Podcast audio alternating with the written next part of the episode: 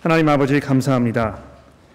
어, 저희가 이 시간 다른 장소에 있지 아니하고 어, 우리의 일상생활을 다 뒤로 접어둔 채 어, 교회로 모이게 하셨으니 어, 이 시간이 헛된 시간이 되지 않도록 저희를 도와주시고 하나님의 말씀을 들으며 또 그 말씀을 통해서 우리에게 주시는 하나님의 그 영양분을 공급받으며 또 우리가 우리의 삶을 돌아보며 하나님께 회개해야 할 것들을 깨닫게 하시고 또 우리에게 주시는 하나님 나라에 대한 그 소망 가운데에서 우리가 기쁨과 감격으로 이 교회를 나설 수 있도록 저희를 도와주시기를 우리 구주 예수 그리스도의 이름으로 간절히 기도합니다. 아멘. 지난주부터 이사야서 후반부인 40장부터 66장까지 총 앞주에 걸쳐서 어, 그 새로운 시리즈를 시작을 하였습니다. 어, 지난주에 이제 그 첫 번째 시간에 이 죄로 인해서 심판의 어두운 그림자 아래 이렇게 짓눌려 있는 이 사람들에게 하나님께서 노역의 때가 끝났고 또 죄악이 사함을 받게 되는 그런 새로운 시대가 시작되었다 하는 그 약속을 우리가 살펴보았습니다. 또 하나님의 그런 약속이 빈 말이 아니고요. 아, 정말로 그 약속하신 바대로 이 세상에 이 새로운 시대를 열, 아, 가져오실 그런 그 충분한 능력과 의지가 있는 그런 분이 바로 하나님이시라는 것을 우리가 돌아보았습니다.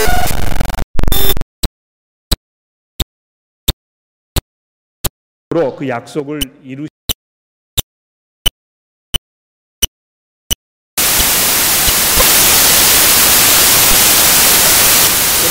어, 언제 올 것인지 어떻게 올 것인지 그 방법에 대한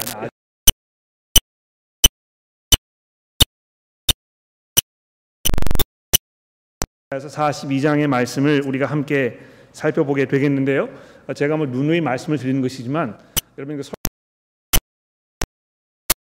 여러분 가지고 계시는 이 성경책을 꼭 펴셔서 아, 본문 말씀을 잘 살펴보시면서 제가 정말 그 제대로 이 본문을 여러분에게 설명드리고 있는지 확인하시면서 설교를 들으셔야 할 것입니다. 자, 근데 이 본문을 살펴보기 이전에 아, 이 들어가는 그 주제로 이 정의의 문제에 대해서 잠깐 생각해 보려고 합니다. 아, 정의, 정의란 무엇인가? 제가 왜 그 정의를 느닷없이 말씀을 드리느냐 하면 오늘 본문 말씀에서 이 정의라는 단어가 여러 번 등장하고 있는데요. 아, 그 정의에 대해서 우리가 조금 생각을 해 보아야 아, 이 본문 말씀이 우리에게 쉽게 풀려질 거라고 제가 생각하기 때문에 이 정의의 문제에 대해서 잠깐 생각해 보려는 것입니다. 여러분 정의가 무엇입니까? 아, 제가 그 사전을 이렇게 찾아보니까 이렇게 정의가 되어 있습니다. 사회를 구성하고 또 구성된 사회를 유지하기 위하여 필요한 공정한 도리와 질서이다. 아, 이렇게 얘기한 것입니다. 그렇죠? 사회를 구성하고 또 그 구성된 사회가 잘 유지될 수 있도록 하기 위해서 필요한 어떤 그 공정한 도리 또는 그 질서 아, 이런 것을 정의라고 우리가 말하는 것입니다. 그래서 어떤 그 인간 관계의 문제와 아주 중요한 그런 그 결부가 되어 있는 것 같아요. 그렇지 않습니까? 정의를 우리가 얘기할 때 아, 그냥 뭐 아무런 공백 상 아무것도 없는 공백 상태에서 이야기하는 것이 아니고 특히 사람과 사람이 관계하는 데 있어서의 어떤 그 아, 적절한 적당한 합당한 그런 그 질서와 도리를 말하는 것입니다. 아, 이 세상 사람들이 정의를 이야기할 때요. 어, 어떤 그 생각을 가장 먼저 하게 됩니까? 여러분 그 인과응보라는 말 들어보셨죠? 그렇죠? 인과응보가 무엇입니까? 행한 대로 받는다. 어, 아마 세상 사람들의 그 생각에는 아, 이것만큼 정의를 잘 설명하는 그런 표현이 없을 거라고 제가 짐작을 합니다. 누구든지 자기가 행한 대로 대가를 받는 것이 정말 공정하고 합당한 아, 그런 사회이다. 우리가 이렇게 생각을 할 수가 있는 것입니다. 그래서 내가 열심히 노력하고 수고하고 땀을 흘려서 일하면 거기에 대한 적절하고 정당한 대가를 받는 거, 이 정의라는 것이죠. 또 내가 수고하지 아니하고 노력하지 아니하고 또 어떤 그 편법을 쓰고 이렇게 했을 때에 거기에 대한 아주 마땅한 당연한 그런 그 형벌을 받게 되는 것 어, 이것이 아주 공정한 사회이고 이것이 당연한 그런 삶의 모습이다. 우리가 이렇게 생각을 할 수가 있을 것입니다. 그러니까 인과응보 아, 이것이 우리가 생각하는 그 정의의 어떤 그 기본적인 아, 그 에, 표현이라는 것이죠. 그런데 문제는요, 아, 우리 사회가 꼭 그렇게 돌아가지 않습니다. 예? 자기가 한 것만큼 보상을 받는 사회가 아니라는 것입니다. 아무리 열심히 일을 해도 또 거기에 대해서 대가를 잘 받지 못하기 때문에 이 굉장히 억울한 가운데에서 살고 있는 사람들이 굉장히 많습니다. 또 어, 일확천금 뭐 이렇게 수고하지 않았는데요. 아, 다른 사람이 수고한 것보다 몇십 배나 되는 그런 그 아, 부당한 대가를 이렇게 받는 이런 경우를 우리가 아, 뭐 항상 보지 않습니까?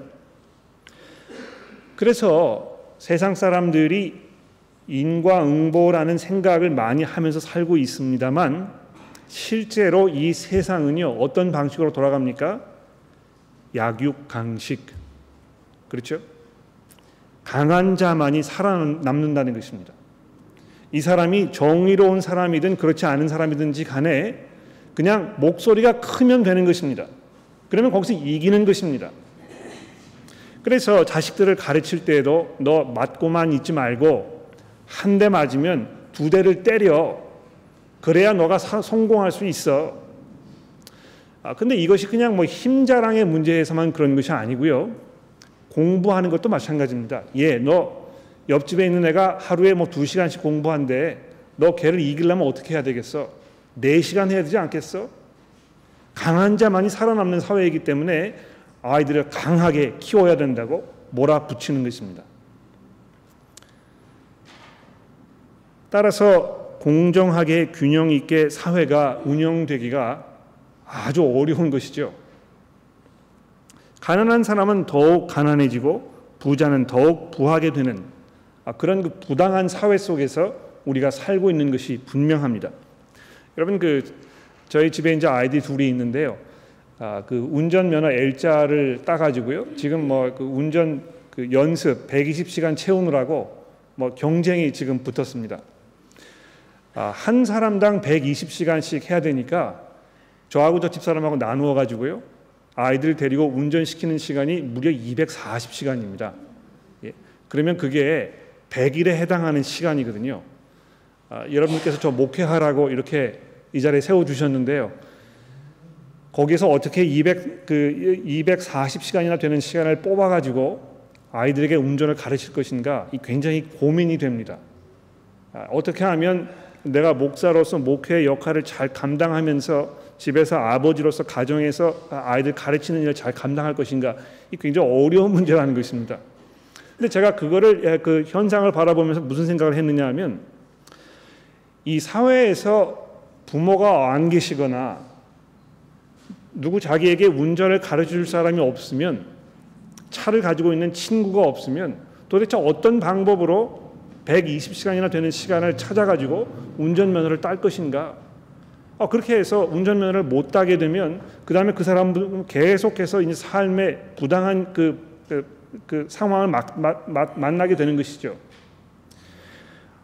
물론 그 120시간의 운전면허 그 훈련하는 시간이 아, 운전자를 잘 훈련시키기 위해서 필요한 그런 조치임에 분명합니다만 동시에 그것 때문에 이 그 불리한 상황에 놓이게 되는 그런 약한 사람들이 얼마든지 생길 수 있다는 말입니다. 아, 제가 왜 이 말씀을 드리느냐 하면 이 세상의 방법으로 이 정의를 실현하는 것이 굉장히 어려운 일이고 거기에 분명한 한계가 있다는 것을 우리가 인정할 수밖에 없다는 것입니다. 또 무슨 문제가 있습니까? 제가 어제 그 인터넷으로 신문을 보다가요 어, 무슨 기사를 만났느냐 하면 아, 성폭행범 아, 이 상습범입니다. 예, 성폭행범으로 몰려가지고 발목에 전자 발찌를 차고 다니는 그 사람이 발찌를 차고 나와 나온 즉시 다시 성폭행을 저지르는 아, 그런 일이 있었다는 것이 이제 그 신문 기사에 보도가 되었는데요. 여러분 그 눈에는 눈, 이에는 이, 은과 응보라고 하는 이런 그 사회의 정의에 대한 개념이 어떤 한계가 있는 것입니까? 그 사람을 변화시키지 못합니다. 예? 아무리 그 사람에게 적절한 어떤 그, 그 대가를 치르게 해도요, 그 대가를 치렀다는 것 때문에 그 사람이 새 사람이 되는 것이 아닙니다. 아, 그래서 이 정의를 추구하고 아, 그 아, 공, 공정한 사회를 이루기 원하는 이 사회가 모두 이 그 정말 사람의 마음이 변화되기를 원합니다만 우리의 방법으로는 그런 그 정의로운 사회를 이룰 수가 없게 된다는 것이죠. 범죄한 죄인이 범의, 법의 기준에 의해서 감옥에서 일정한 형량을 치르고 사회에 복귀하면 그 사람이 새로운 마음을 가지게 되지 않는 이런 사회 현실을 바라보면서 어떤 그 정의로운 사회에 대한 사람들의 그 갈증, 갈망, 아, 이런 것들이 충족되지 못하는 것입니다. 뭐그 어, 어떤 그 독재 그 체제 속에서 사람들이 민주화 운동을 하면서 거기에 대해서 목마름을 가지고 있던 그런 사람들이 뭐 시로 뭐 타는 목마름 뭐 이런 그 표현을 시를 적어 놨었는데요. 타는 목마름 이후에 민주화가 되어서 사회가 좀 예전보다 좋아졌습니다만 달라진 것이 있습니까? 그렇지 않거든요. 사회는 여전히 부패하고 부조리로 가득 차 있는 것이 우리 인간들의 현실인 것입니다. 자, 그러면 오늘 본문 말씀이 이야기하는 이 42장에 등장하는 이 정의라는 말 한번 볼까요? 42절에 보시 2장 보십시다. 내가 붙드는 나의 종 내 마음에 기뻐하는 자 곧 내가 택한 사람을 보라. 내가 나의 영을 그에게 주었은즉 그가 이방에 정의를 베풀리라. 그는 외치지 아니하며 목소리를 높이지 아니하며 그 소리를 거리에 들리지 아니하게 하며 상한 갈대를 꺾지 아니하며 꺼져가는 등불을 끄지 아니하고 진실로 정의를 시행할 것이며 그는 쇠하지 아니하며 낙담하지 아니하고 세상에 정의를 세우기에 이르리니 섬들이 그 교훈을 악망하리라. 분명히 이 본문 말씀이 이 정의에 대해서 이야기하고 있습니다. 네, 하나님께서 아, 그 40장부터 새로운 시대 하나님께서 예비해 놓으셨던 그런 그 새로운 시대를 가지고 오실 것이라고 지금 사람들에게 약속하시면서 사람들의 마음을 위로하고 계시는데요. 그 약속의 가장 중심되는 부분에 어떤 개념이 들어 있습니까? 정의로움. 이것이 지금 들어 있다는 것입니다. 이것은 그냥 단순히 어떤 그 법률적이고 도덕적이고 어떤 그 경제적인 의미에서의 공평함과 공정함에만 국한되어 있지 않습니다. 여러분 뭐 그 분배를 잘 해야 이제 그 공정한 사회가 이루어지고 그래서 사회 정의가 이루어진다 이렇게 경제학자들이 많이 이야기를 합니다. 그래서 뭐 성장이냐 뭐 분배냐 이게 어떤 게 먼저냐 하는 이런 문제로 뭐 이 이념 싸움을 뭐 계속 하고 있습니다만 분배가 잘 되면 성장이 잘 되면 사회의 모든 문제가 다 해결되는 것입니까? 이 세상에서 가장 민주주의를 잘 한다고 하는 그 나라들을 보십시오. 분배가 가장 잘 이루어진다고 하는 나라들을 보십시오. 거기에서 사회 문제가 다 해결된 것입니까? 그렇지 않습니다. 여러분 뭐 이 복지가 가장 잘 되어 있다고 하는 북유럽의 국가들을 보십시오. 왜 그 나라들에서 그렇게 자살률이 높은 것입니까? 왜 사람들이 그런 나라에 살면서 풍요로움을 느끼지 못하고 점점 점점 삶의 그 피폐함과 공허함 속에서 신음하면서 그 굴레바퀴를 벗어나지 못하는 것입니까? 이 정이라는 것이요. 이 경제적인 방법으로 도덕적인 방법으로 어떤 그 법적인 방법으로 이룰 수 있는 일이 아니기 때문에 그런 것입니다. 오히려 하나님께서 말씀하고 계시는 이 정의라는 것은요. 하나님께서 원래 가지고 계셨던 그 질서, 하나님께서 의도하셨던 이 삶의 방법, 이것이 완성되고 그것이 실현되고 사람들이 거기에 순종하면서 살게 되고 이런 그 부분을 이야기하는 것입니다. 여러분 오늘 그 본문 말씀 5절 말씀해 보십시오. 이게 굉장히 중요한 말씀인데 여기 보시게 되면 하나님께서 자기 자신에 대해서 말씀하시면서 이렇게 표현하고 계십니다. 하늘을 창조하여 펴시고 땅과 그 소산을 내시며 땅 위의 백성에게 호흡을 주시며 땅에서 행하는 자에게 영을 주시는 하나님 여호와께서 이같이 말씀하시되 예? 이 하나님은 어떤 분이십니까? 이 창조주이신 것입니다. 이 세상의 모든 것들이 바로 하나님에게 아, 그 의지할 수밖에 없고 하나님께로부터 나왔고 그래서 이 세상에서 올바른 방법으로 살아가려면 창조주이신 그 하나님께 우리가 의존하고 그분의 말씀을 듣고 그분의 방식대로 생각하고 그분의 방식대로 삶을 풀어가야 한다는 것입니다. 그렇게 되었을 때 이 세상의 정의가 실현될 수 있습니다. 이 정의라는 것은 어떤 그 사회 혁명을 통해서 계몽 운동을 통해서 보다 나은 경제적 성장을 통해서 뭐 보다 훌륭한 어떤 그 정치가의 역량을 통해서 이 세상에 이루어질 수 없다는 것입니다.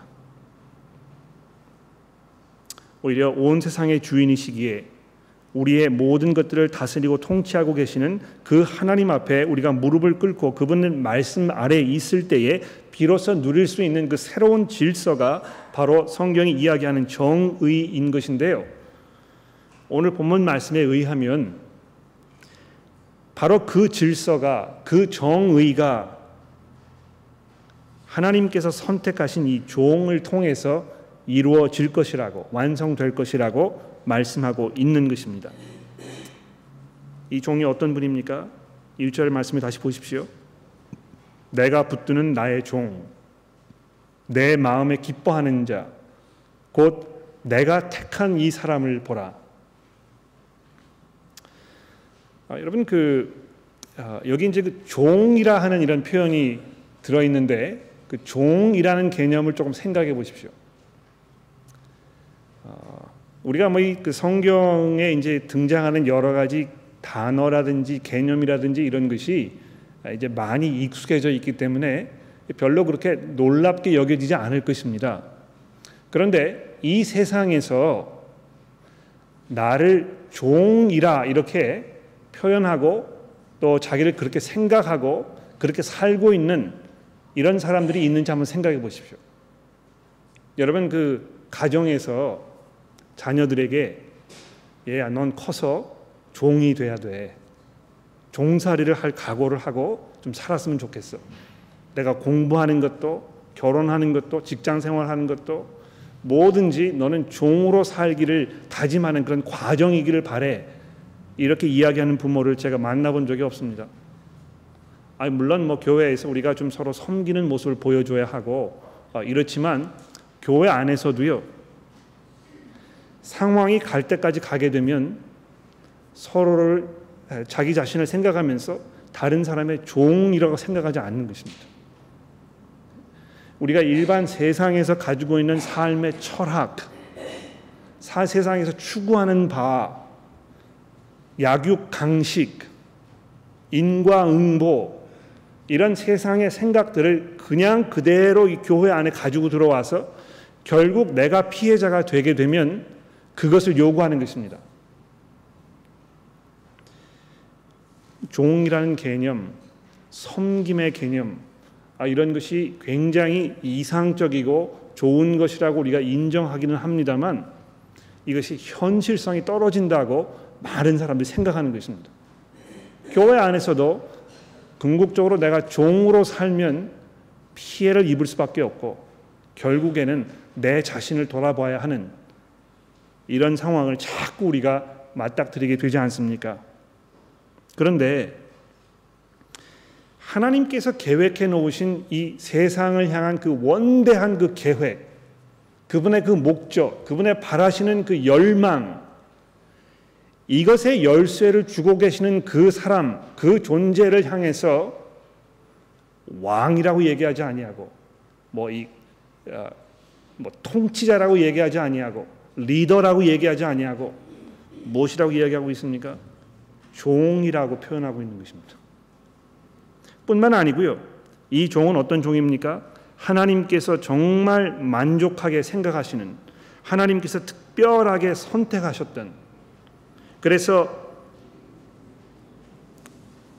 불완전하고 불안하기만 했던 그런 그 이스라엘과는 전혀 다른 하나님의 백성과는 전혀 다른 무기력하고 패역하고 그 마음이 강팍하여서 목이 굳은 백성이었던 이스라엘과는 전혀 다른 어떤 새로운 한 사람을 하나님께서 지금 선택해서 그 사람을 통하여 하나님의 모든 계획을 완성하시겠다고 지금 약속하고 있지 않습니까?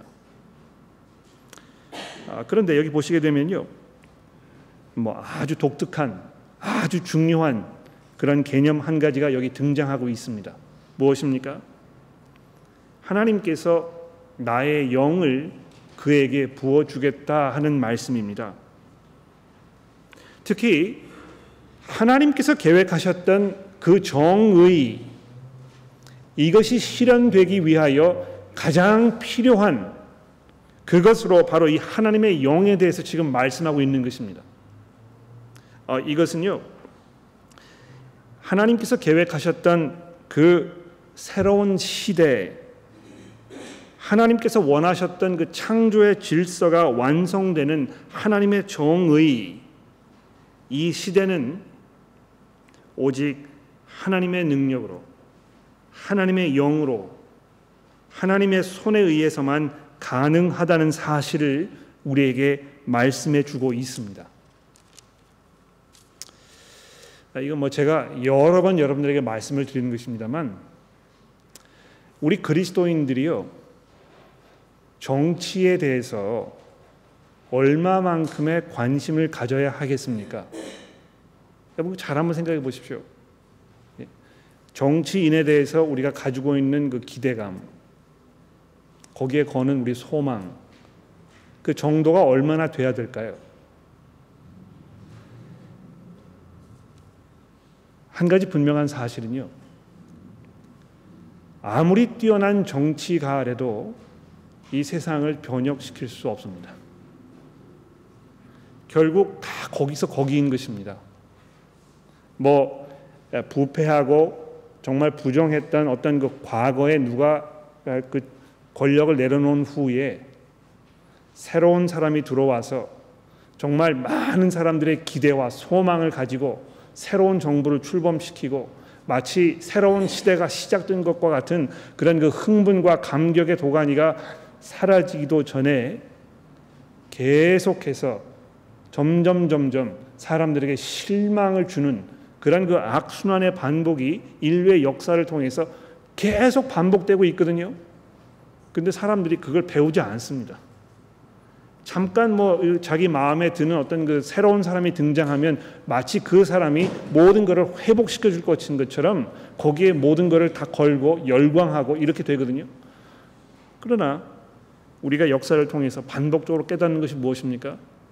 도토리 키재기라는 것입니다. 우리 인간이 그렇거든요. 방법이 없습니다. 그러나 하나님의 종, 하나님께서 선택하셔서 그 마음에 기뻐하시는 하나님이 특별히 택하신 그 사람 그 사람이 지금 우리 앞에 서 있는데요. 하나님께서 우리에게 그를 보라 이렇게 지적하고 계시는 것입니다. 2절 아, 말씀에 보시면 이 종의 그 성품과 또 그가 이룰 그 정의가 어떤 것인지에 대해서 이렇게 말씀합니다. 그는 외치지 아니하며 목소리를 높이지 아니하며 그 소리를 거리에 들게 들리게 하지 아니하며 강한 상한 갈대를 꺾지 아니하며 꺼져가는 등불을 끄지 아니하고 진실로 정의를 시행할 것이며.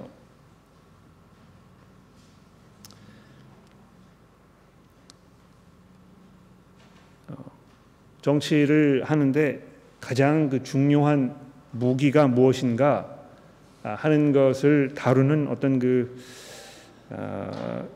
글을 제가 읽어본 적이 있습니다. 어, 뭐 역사에서 이제 가장 많은 영향력을 발휘했다고 어, 그 평가받는 정치인들 뭐 10명인가 12명인가 이렇게 선택을 해 가지고요. 그 사람들이 가지고 있던 그 공통점 아, 이런 거를 이제 쭉 설명하고 뭐 그 그런 것을 통해서 이 정치인들이 이루었던 그 업적들 뭐 이런 거를 쭉 설명한 아, 그런 글이었는데 아, 제가 예상했던 대로 그 글이 아, 이야기하는 바는 바로 이것입니다. 정치적으로 성공했던 정치가들의 그 압도적인 그 성향 이것은 사람들에게 어필하기 위하여 더욱 더 자극적이고 무엇인가 상대방을 압도할 수 있는 그 카리스마를 발휘할 수 있는 그 능력 바로 이것이 그 자격 조건의 최우선순위였다는 것입니다. 그 사람의 성품이나 그 사람의 어떤 도덕적인 기준이나 그 사람의 어떤 뭐 이런 모든 것들 다 접어두고요. 상대방을 압도할 수 있는 제압할 수 있는 그 사람들 그 사람만의 어떤 그 독특한 카리스마 이것이 있어야 정치인으로 성공할 수 있다는 것입니다. 그래서 어, 뭐 자기의 그 생각이나 또 방향이나 정책에 대해서 반대하는 사람이 있으면 뭐 그것이 언어를 통해서든지 생각을 통해서든지 뭐 실제 행동을 통해서든지 그 사람을 제압하고 짓누를 수 있고 압도할 수 있는 그런 능력이 있지 아니하면 성공할 수 없다는 것입니다. 아, 역시 뭐 그런 면에서 이 약육 강식 강한 자만이 살아남을 수 있다는 이 세상의 그 방법 이것이 거기에 그냥 그대로 다 접목이 되어 있는 것이죠. 그러나 이 종의 모습을 보십시오. 그는 외치지 아니하며 목소리를 높이지 아니하며 그 소리를 거리에 들리게 하지 아니하며 상한 갈대를 꺾지 아니하며 꺼져가는 등불을 끄지 아니하고 진실로 정의를 시행할 것이라는 것입니다. 여러분 우리가 복음을 믿는다고 하지만 그 복음의 말씀이 삶의 구석구석까지 미쳐서 속 사람을 속 사람이 변화되지 않은 그런 경우를 우리가 교회 안에서도 볼 수 있지 않나 생각됩니다. 리더를 임명할 때도 리더로 임명을 받은 후에도 또 그 속에서 사역을 감당하면서 거기에서 만나는 여러 가지 이슈와 어려움 또 문제들을 해결하는 방법에서 보다 강함을 보여주어야 한다는 어떤 그 철학과 원칙을 그대로 고수한 채 우리가 이 교회 안에서 생활하게 되면 어떤 결과를 우리가 기대할 수 있겠습니까? 그 교회가 어떤 방향으로 나아가겠습니까?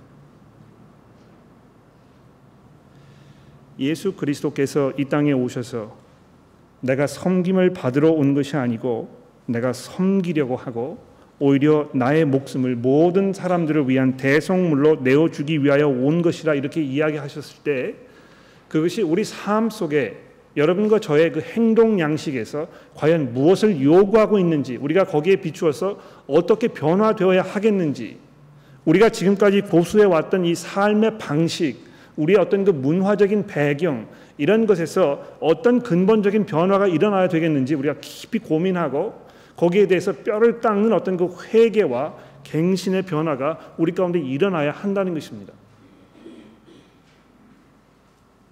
또 4절에 보십시오. 그는 쇠하지 아니하며 낙담하지 아니하고 세상의 정의를 세우기에 이르리니 섬들이 그 교훈을 악망하리라. 이분 이 종이요 정말 그 온유하고 겸손하고 조용조용한 그런 그 존재입니다만 결코 약하지 않다는 것입니다.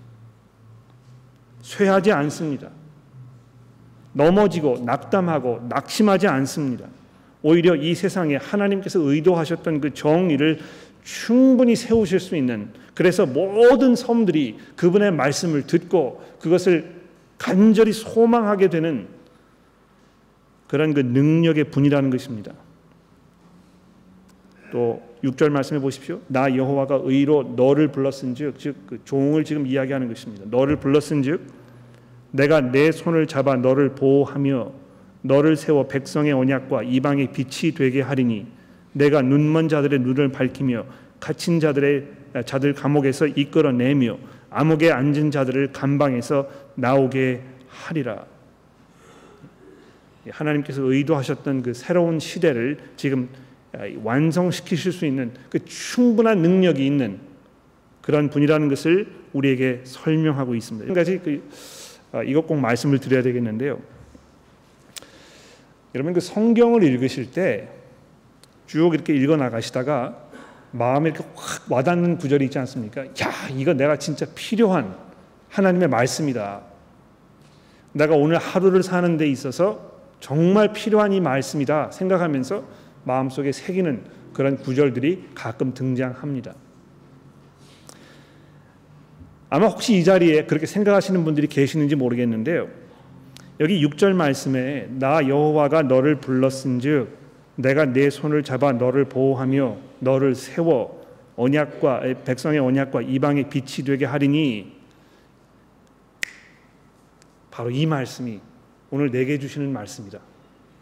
하나님께서 내 손을 잡아 주시고 나를 보호하시고 나를 세워 주셔서 이 백성의 언약과 이방의 빛이 되게 하시겠다. 야, 이거 내가 힘을 좀 얻고 내가 각오를 다시 다지고 새로운 삶을 살아야 되겠다. 이런 격려의 말씀이구나. 이렇게 아, 지금 결론을 내리고 계시는 분이 혹시 이 자리에 계시는지 모르겠습니다. 아, 철저하게 성경 말씀을 아, 무너뜨리시는 아주 잘못된 성경 읽는 방법입니다. 혹시 여러분이 그렇게 생각하고 계신다면 회개하세요. 지금 이 6절에 있는 이 말씀은요. 하나님께서 여러분에게 지금 하시는 말씀이 아니고 하나님께서 선택하신 그 종에 대해서 우리 보러 들으라고 하시는 말씀입니다. 그러니까 함부로 자기에게 적용하지 마세요. 그렇죠? 그런데 이 말씀이 지금 우리에게 주고 있는 바가 무엇입니까? 이 종을 통하여 하나님께서 이루시고자 하는 그 결과가 무엇이냐 하면 눈먼 자들에게 눈을 밝히게 하며 갇힌 자들을 감옥에서 이끌어내게 하시며 암흑에 앉은 자들을 감방에서 나오게 하시는 그런 그 능력의 소유자이시라는 것입니다. 의심할 여지 없이 이사야서 42장에 등장하는 이 하나님의 종은 우리의 구주이신 예수 그리스도 그 분을 말하는 것입니다. 이사야 선지자가 이스라엘 백성들에게 이 예언의 말씀을 하였을 때 아, 이분이 구체적으로 누구인지에 대해서 언제 이 세상에 오실 것인지에 대해서 어떤 모습으로 오실 것인지에 대해서 잘 파악하고 이해하지 못했을 것입니다. 그저 멀리 내다보면서 아주 희미하게 그림 그 외형만 보이는 어떤 그 분을 바라보면서 이것을 썼을 것입니다. 그러나 하나님께서 어느 시점에선가 하나님의 계획하신 바대로 이 분을 보내실 것이라는 그 믿음과 소망 가운데 이것을 쓴 것이 분명합니다. 그래서 오늘 아침에 우리가 읽은 마태복음 10장 말씀에 보시게 되면 마태가 이 마태복음을 쓰면서 무엇이라고 우리에게 설명하고 있습니까? 여러분 마태복음 12장 말씀에 보십시오. 여기 보시게 되면 바리새인들이 예수께서 하시는 말씀을 보고 그분의 하시는 그 행적을 보고 어떻게 하기로 했다고요? 12장 14절입니다. 바리새인들이 나아가서 어떻게 하여 예수를 죽일까 의논했다는 것입니다. 참 기가 막히지 않습니까? 예. 예수께서 다니시면서 하나님의 말씀을 전하시고 사람들에게 회개할 것을 독촉하시면서 하나님의 말씀이 그, 그 의도했던 그것을 가르치시자 사람들이 어떻게 반응한 것입니까? 그걸 참지 못한 것입니다. 하나님의 말씀이 자기에게 요구하는 이 회개의 삶을 알게 되면 알게 될수록 거기에 동료되고 마음이 움직여서 하나님 앞에 돌아오기는커녕 오히려 마음이 강팍하여지고 그 말씀을 듣지 않으려고 하고 그저 자기의 삶을 고집하면서 끝까지 변화되지 않으려고 하다가 어느 시점에까지 간 것입니까? 그 말씀을 전하시는 예수 그리스도 그분을 죽여버리려고 지금 혈안이 되었던 것입니다. 그런데 보십시오. 그것을 아시고 15절에 예수께서 거기를 떠나가시니 예. 맞서 싸우지 않으시는 것입니다. 힘이 없어서가 아니고요. 그 방법으로 하나님의 정의를 실현하지 않으실 것을 알고 계셨기 때문에 대항하지 않으신 것입니다. 정말 억울하고 원통하고 정의가 상실된 것과 같은 그런 상황을 맞닥뜨리셨을 때 이 예수께서 어떻게 하신 것입니까? 조용히 아무도 모르게 거기에서 일어나셔서 그 자리를 피하지 않으셨습니까? 또 어떻게 했다고요? 거기를 떠나가시니 많은 사람들이 따르는지라 예수께서 그들의 병을 다 고치시고 자기를 나타내지 말라 경고하셨다는 것입니다. 얼마나 예수께서 사람들을 불쌍히 여기셨겠으면 얼마나 예수께서 사람들을 깊이 사랑하셨으면 이렇게 하셨을까요? 자기의 목숨이 지금 위태로운 이런 상황 속에 있었는데 오히려 자기를 쫓아오면서 감당하기 어려운 그런 기대로 매어 달리는 그 사람들의 필요를 예수께서 돌아보시면서 그들의 질병을 다 고치셨다는 것이죠.